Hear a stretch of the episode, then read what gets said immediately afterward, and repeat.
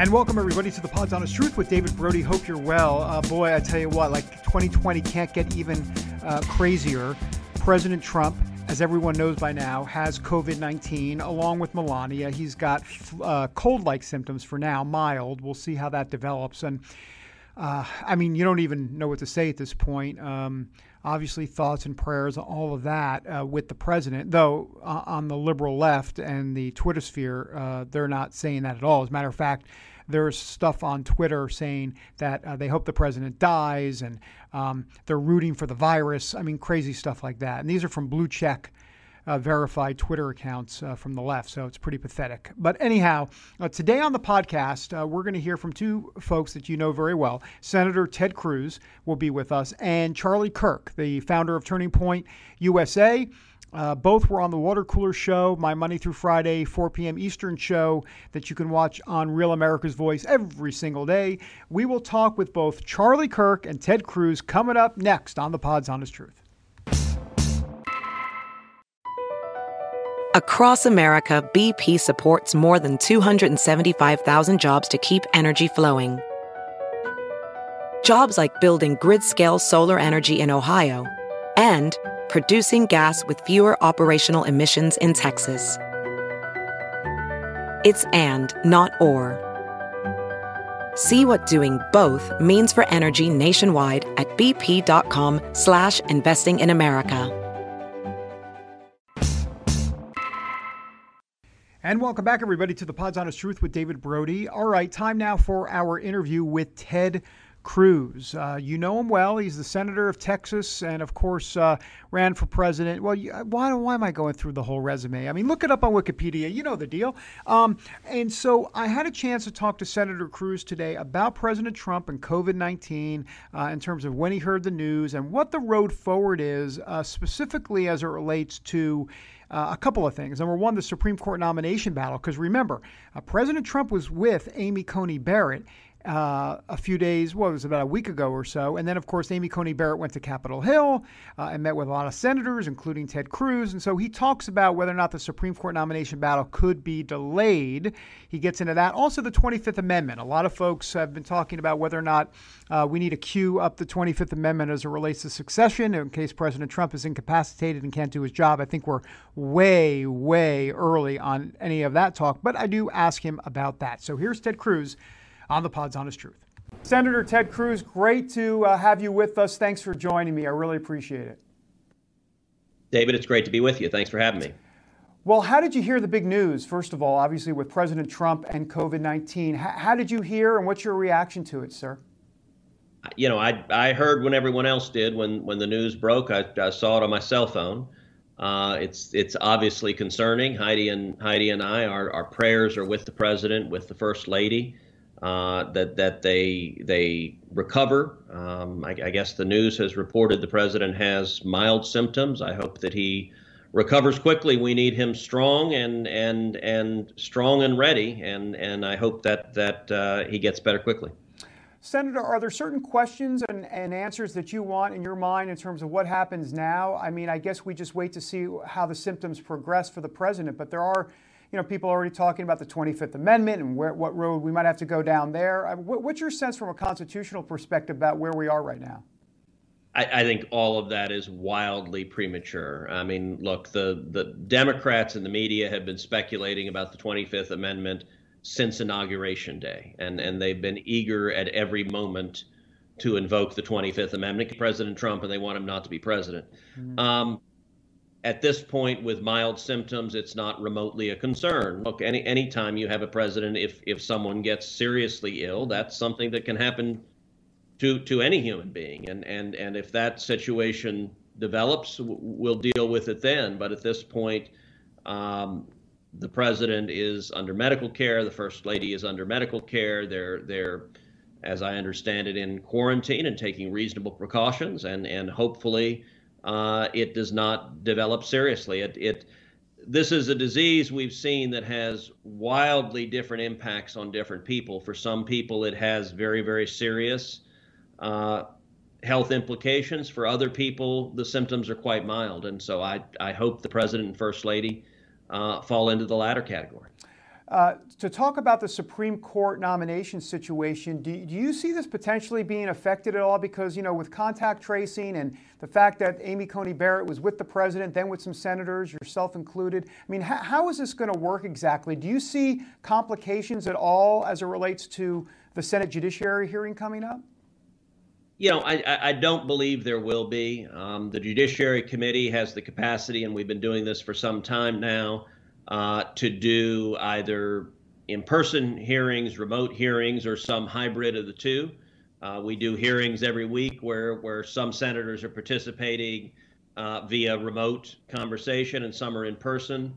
Uh, with Judge Barrett, so I, I, met with her this week, uh, and and actually when when when all the senators met with her, we met in a very socially distanced, safe environment uh, that, that, they did it in, in, a very different circumstance than, than is, is typical. Usually, with a Supreme Court nominee, that nominee will come to each senator's office. And so, in the course of a week or two, they'll come to all 100 senators typically. Mm-hmm. Uh, this time, many Democrats are refusing even to talk to her. But uh, rather than having her come to each senator's office, what we did instead is she went to the Capitol uh, went to a room called the Mansfield Room, where uh, mm-hmm. where the majority typically has lunch, and we met there in a, in a socially distanced way, where the chairs were about eight feet apart. Well, Senator, you, you know the criticisms are going to come the president's way. As you might imagine, Democrats and, and liberals in the media are already getting on his case for, you know, you know the masks and the social distance and the big rallies without uh, anybody wearing masks. I mean, what's the reaction to some of the pushback that this president uh, and writ large, maybe some conservatives are going to get for kind of making it a Wild West scenario. That's the way they see it. And they say, well, look, the president got it and he wasn't responsible. Well, it, it's not surprising that you're seeing Democrats in the media being mean spirited and, and, and wishing hateful things on the president. Uh, the reality is, the president and the White House, that, that there are rigid protocols in place. So anytime you meet with the president, uh, they require you to take a COVID test. So if you go to a White House meeting, you have to take a COVID test. Everyone surrounding the president is taking COVID tests. Um, I, I, recall a few weeks back, I, I, I, flew with the president to Midland, Texas uh, on Air Force One, and everyone going on Air Force One, you had to go to the White House at, at 7 a.m. Mm-hmm. and and get a COVID test that day. And actually, one of the people who was flying with us was Congressman Louis Gohmert, and Louis came to the White House. He was tested. He tested positive. So they said, "You're not getting on the plane." Right. And and Louis went. Thankfully, Louis is is better and is doing fine now. But uh, um, there are very significant health protocols in place around the president. But that being said, this is an infectious disease, and and and it's impossible to to drop to zero the risk of of transmission. Senator Ted Cruz, thanks for all of the time on a very busy Friday. I appreciate it. Good to talk. Hey, it's Kaley Cuoco for Priceline. Ready to go to your happy place for a happy price? Well, why didn't you say so? Just download the Priceline app right now and save up to 60% on hotels. So, whether it's Cousin Kevin's Kazoo concert in Kansas City, go Kevin, or Becky's Bachelorette Bash in Bermuda, you never have to miss a trip ever again. So, download the Priceline app today. Your savings are waiting Go to your happy place for a happy price. Go to your happy price, Priceline. Well, that's Ted Cruz on the Pod's Honest Truth. Time now for our interview with Charlie Kirk, the founder of Turning Point USA and close uh, personal friend of the president. He does a lot when it comes to uh, getting out younger conservatives to vote. Uh, president Trump's going to need every single one of those for sure in 2020. And now, what will Charlie Kirk's role be uh, going forward? Because the president is pretty much sidelined. No campaign events. He's pretty much, oh, he is in quarantine. We don't quite know when he's going to have his next campaign event. And Charlie Kirk says it's time for folks like him and others to do the heavy lifting for the president. Here is Charlie Kirk on my water cooler show today on the Pod's Honest Truth. Charlie, hey, thanks for being here. I appreciate it. Yeah, thank you. I appreciate it. Well, look, I'm going to get to some of the, the crazy liberal tweets in a moment. I'm sure you might have a thing or two to say about that. Uh, but tell me first how you heard the news about the president and your reaction. I know you're you're close friends with him. You're you, you know him well. Yeah, when, when I first heard last uh, evening uh, that Hope Hicks had the virus, it didn't really uh, add up very much. I, I, I know the process of going into the White House. You have to get tested. You have to uh, go through the nasal swab. And I thought to myself, if Hope Hicks has it, then there's probably more to this story. And then the president tweeted that he was quarantining. And I know they have instant testing, so they probably did a more thorough test.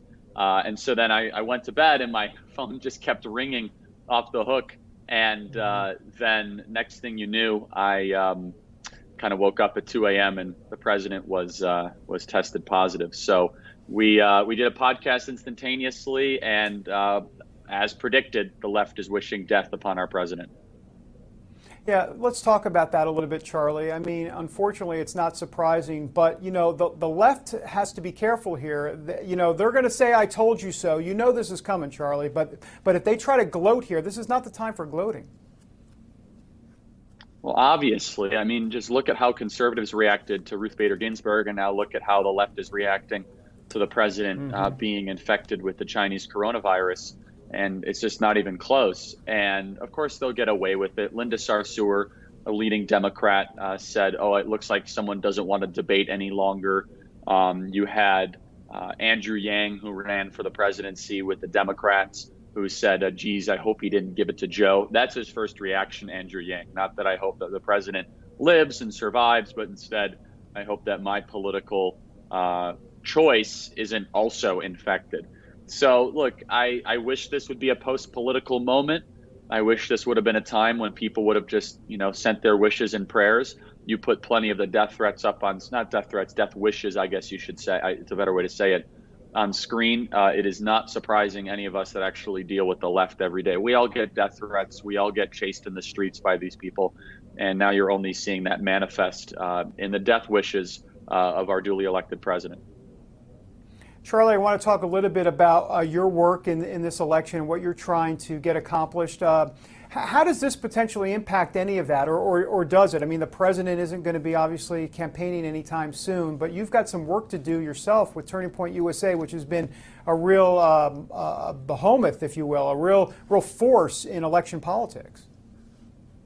Yeah, I mean, through Turning Point Action, yes. Uh, Turning Point USA is our educational arm, so we, we stay out of politics there. But Turning Point Action, we're running Students for Trump, and we are doing quite a lot to uh, mobilize uh, young Trump supporters. And look, the campaign has announced they're not going to do any more events uh, uh, in the foreseeable future.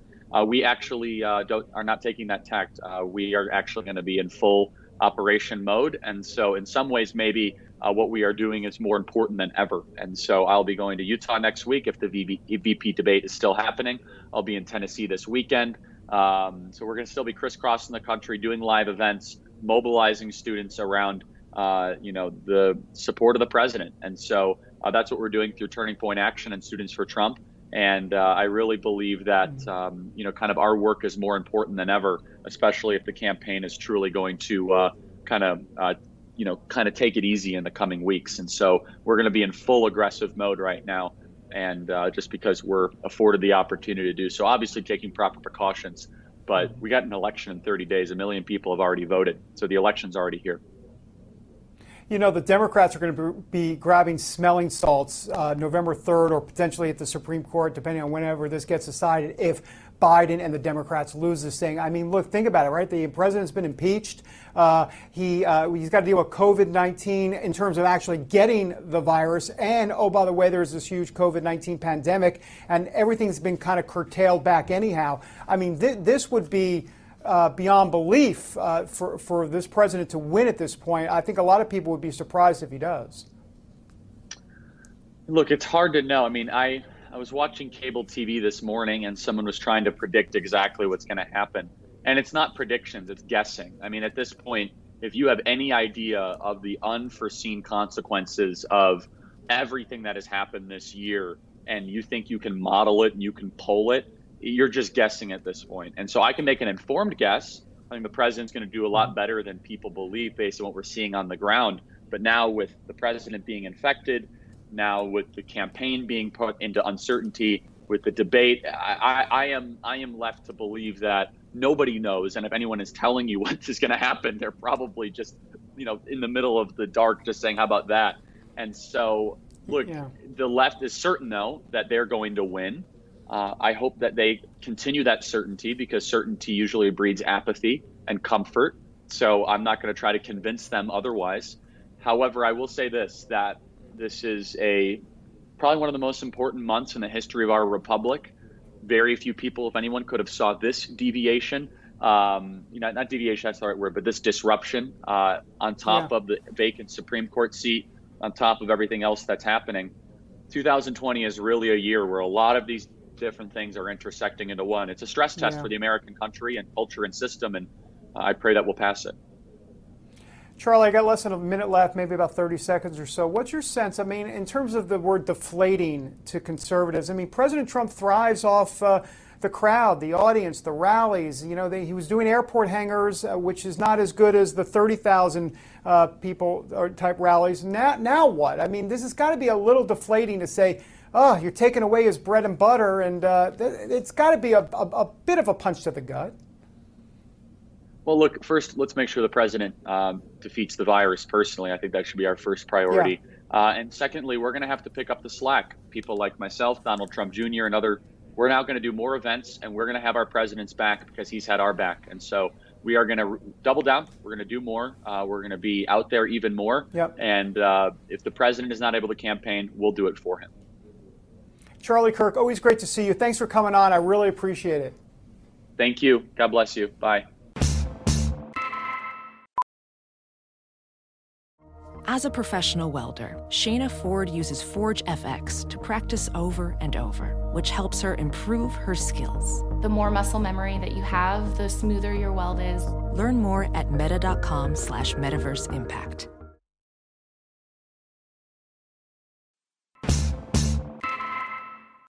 A big thanks to Charlie Kirk and, of course, Ted Cruz to come on the Water Cooler Show. Once again, you can watch my Monday through Friday Water Cooler Show, 4 p.m. Eastern on Real America's Voice, also on Pluto TV. Remember, Pluto, in case you don't know, maybe you're over 30, uh, over 30, over 40, over 50, and you're like, what is Pluto exactly?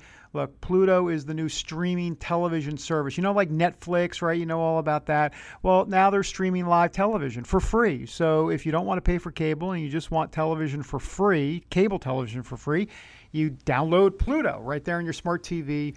Uh, or your phone and all that good stuff. So that's the water cooler Monday through Friday, 4 p.m. Eastern on Real America's Voice Network. Uh, and by the way, it's just some quick analysis before we leave you on the president and COVID 19.